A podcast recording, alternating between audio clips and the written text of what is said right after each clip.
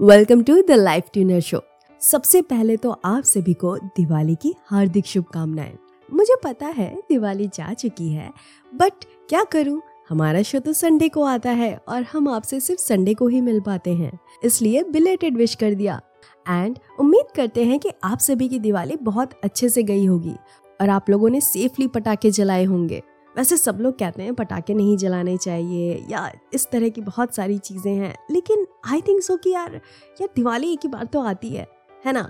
And पूरे साल जो हम पॉल्यूशन करते रहते हैं, उस पर ध्यान ही नहीं देते हैं। पॉलिथीन का यूज़ करना, यार व्हीकल यूज़ करते हैं, कितना पॉल्यूशन करते हैं। यार हम यार हम अगर हर रोज़ थोड़ा थोड़ा पॉल्यूशन पे कंट्रोल करें तो शायद इतनी प्रॉब्लम ही ना हो राइट? एंड वैसे भी आई मीन ठीक है अडल्ट लोग ना क्रैकर जलाएँ तो चलेगा बट बच्चों को एटलीस्ट नहीं रोकना चाहिए, क्योंकि यार उनका एक एक्साइटमेंट होता है, समझने की ज़रूरत है राइट लेकिन वही बात है ना कि यार हम बड़े होते हैं, फिर भी हमारा मन मचलने लगता है कि यार कुछ नहीं तो यार एक फुलझड़ी तो चलो जला ही लेते हैं। और इन्वायरमेंट एक्टिविस्ट बनना है ना तो सिर्फ़ एक दिन नहीं, साल के पूरे दिन बने, और हर रोज थोड़ी थोड़ी चीज़ें करें।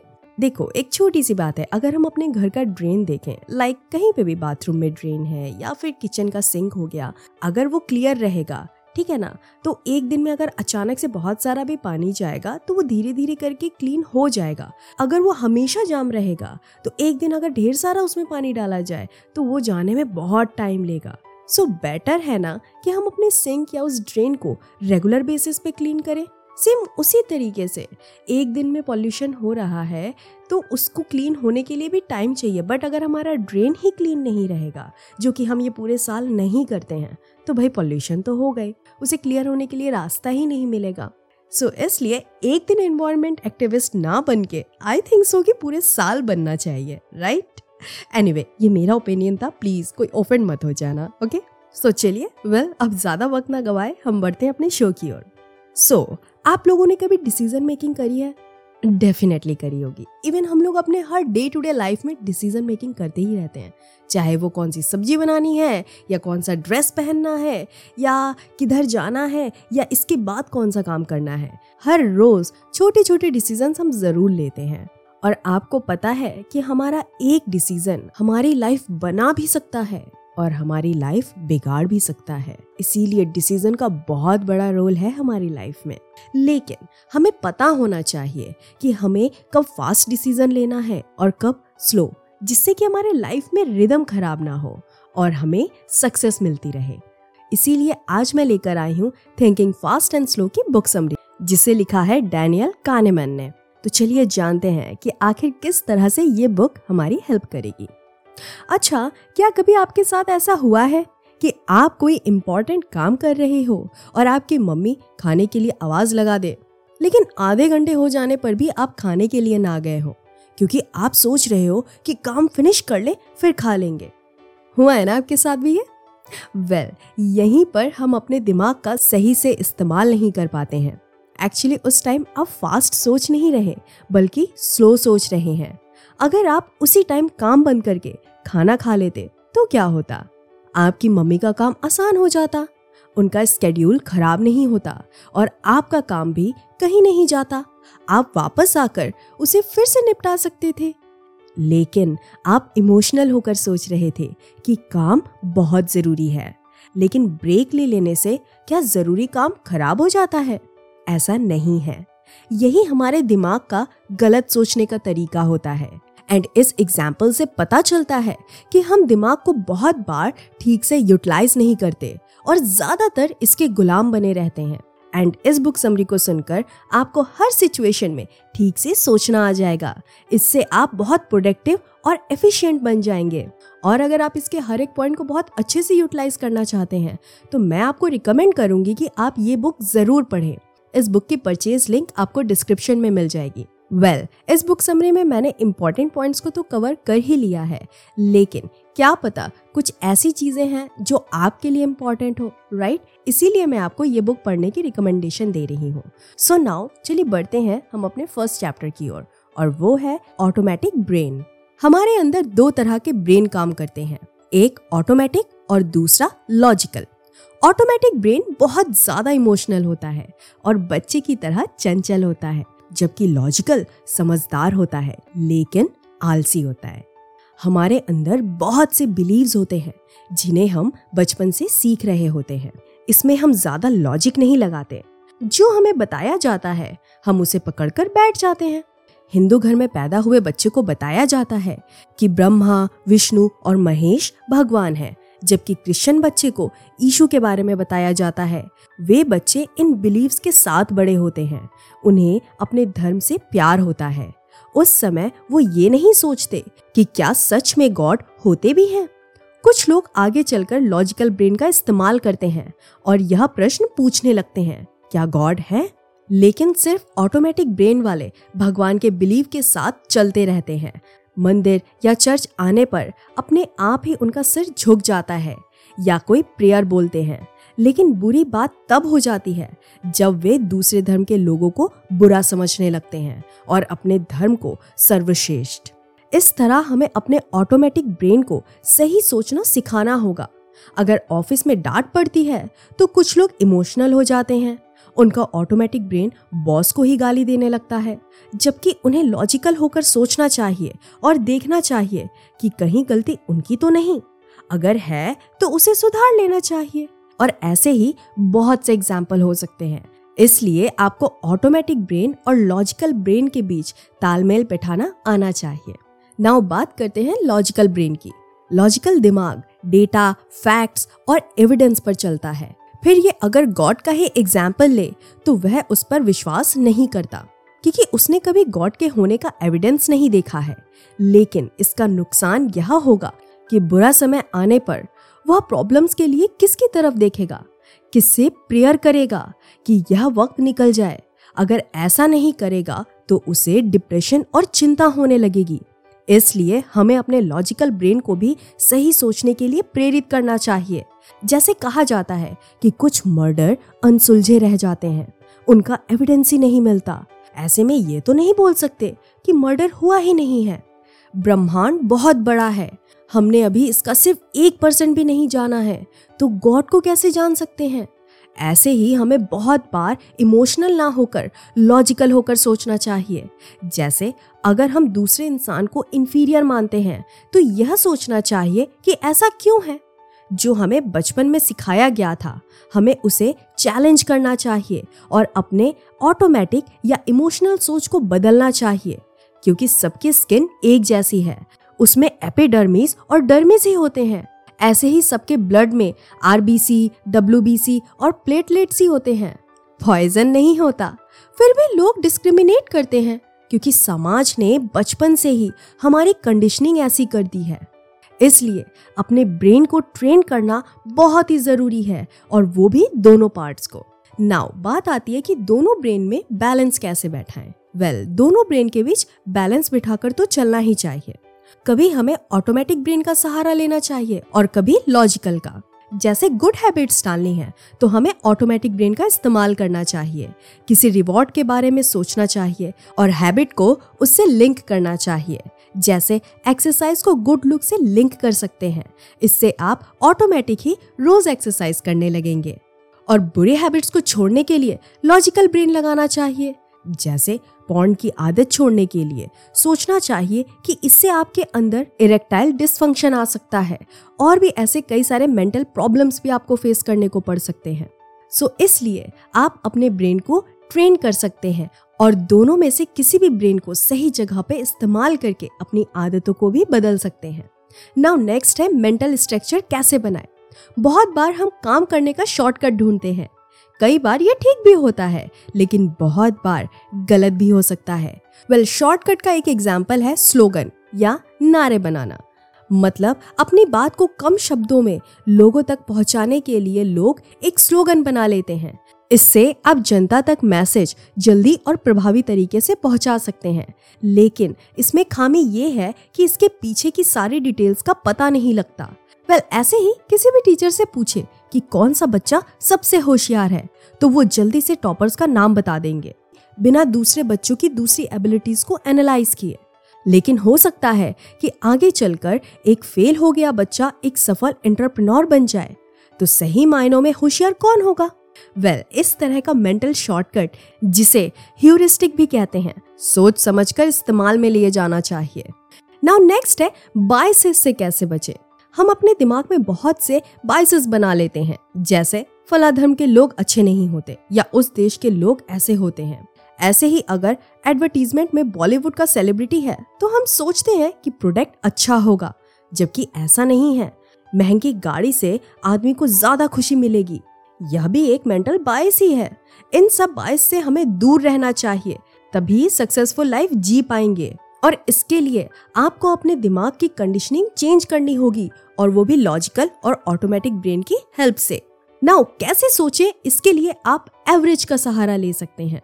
अगर कोई सिचुएशन बहुत कॉम्प्लेक्स है तो आपको बीच का रास्ता ढूंढना चाहिए या ऐसा उपाय करना चाहिए कि दोनों ही पक्षों का फ़ायदा हो। जैसे शेयर मार्केट में कुछ लोग सारी जमा पूंजी एक ही पैनी स्टॉक में लगा देते हैं और जल्द ही सब कुछ गवा कर सड़क पर आ जाते हैं। ऐसा करने की जगह आपको अपने पैसे को बहुत से स्टॉक में लगाना चाहिए। कुछ ब्लू चिप कंपनीज़ में और एक दो पेनी स्टॉक में इससे आप एक तरह का एवरेज इन्वेस्टमेंट कर रहे होंगे, जिसमें रिस्क कम होगा। अगर आपका एक जगह लॉस होता भी है तो आप दूसरी जगह से प्रॉफिट ले पाएँगे। एटलीस्ट आप सब कुछ तो नहीं खोएँगे। एंड डिसीज़न के लिए हिंड साइट का इस्तेमाल करना सीखें। जब भी कोई बड़ा फैसला ले तो आप पास्ट के तजुर्बों को ध्यान में रखें। इसे ही हिंड साइट कहते हैं।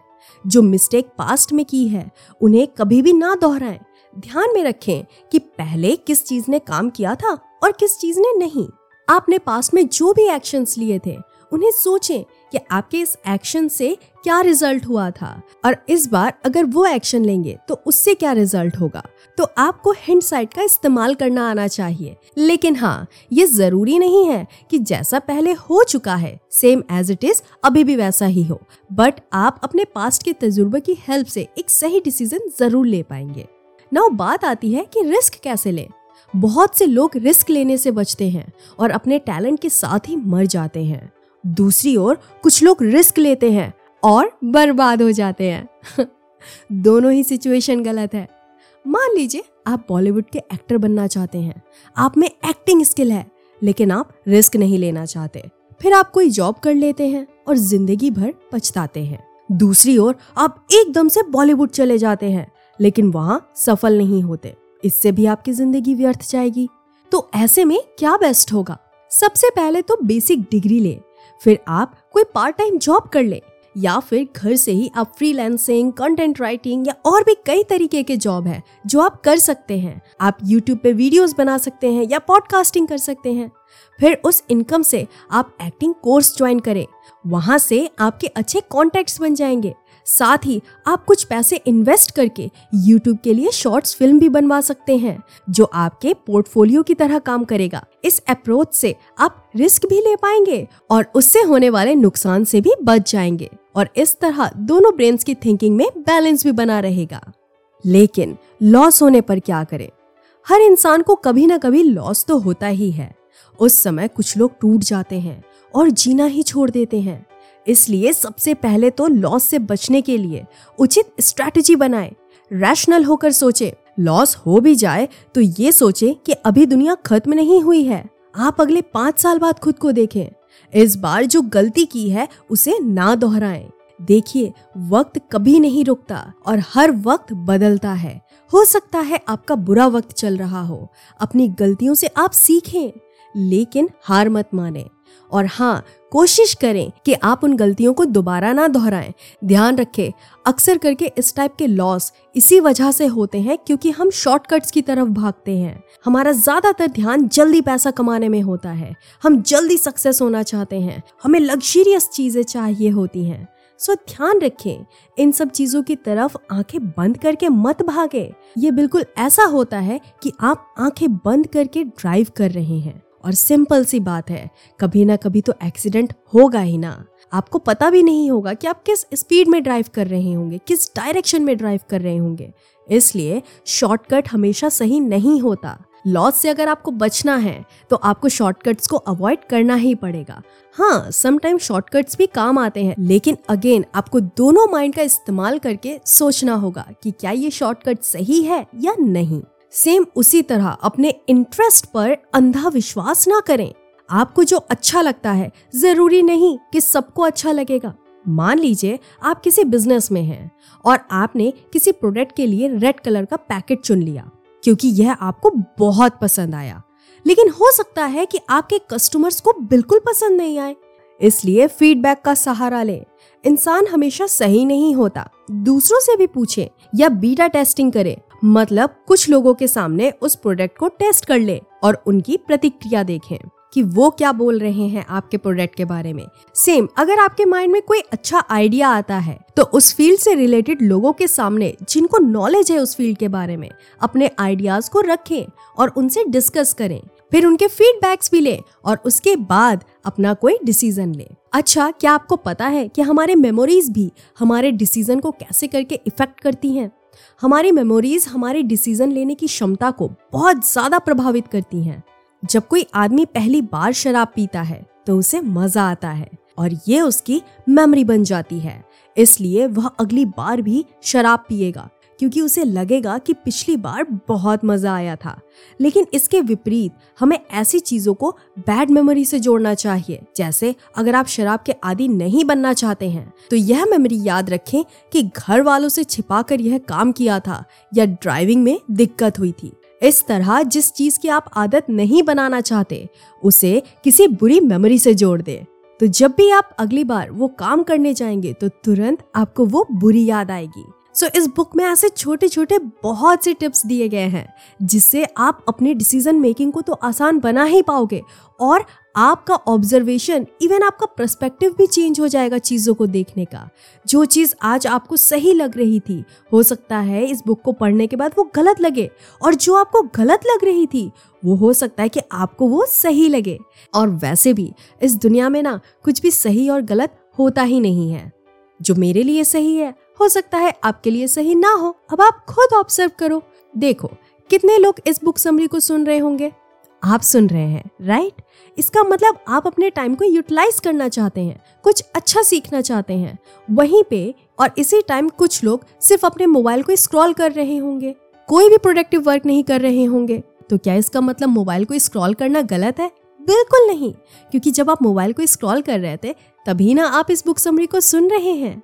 बट डिपेंड करता है कि आप उस चीज़ का कैसे इस्तेमाल करते हैं। क्या गाने सुनना गलत है? बिल्कुल नहीं। जब आप थक गए हैं या रिलैक्स होना चाहते हैं तब आप गाने सुन लीजिए। वेल well, हर चीज़ की एक लिमिट होती है और उन्हें लिमिट में करना भी चाहिए। सो so, इसी तरह सही और गलत कुछ नहीं होता। डिपेंड करता है कि हम किन चीज़ों को किस तरह से इस्तेमाल करते हैं। एक एग्ज़ाम्पल और देती हूँ। कुछ लोगों को लगता है कुछ लोगों को लगता है कि उन्होंने इतनी सारी सेल्फ हेल्प बुक्स रीड कर ली हैं और जब वो लोगों को बताते हैं तो उन्हें बड़ा प्राउड फील होता है। वेल well, क्वेश्चन खुद से ये करें कि क्या सिर्फ़ रीड कर लेना ही काफ़ी है? क्या उन लोगों ने बुक की बातों को एक्शन में लिया? इसीलिए एक्शन लेना भी ज़रूरी है।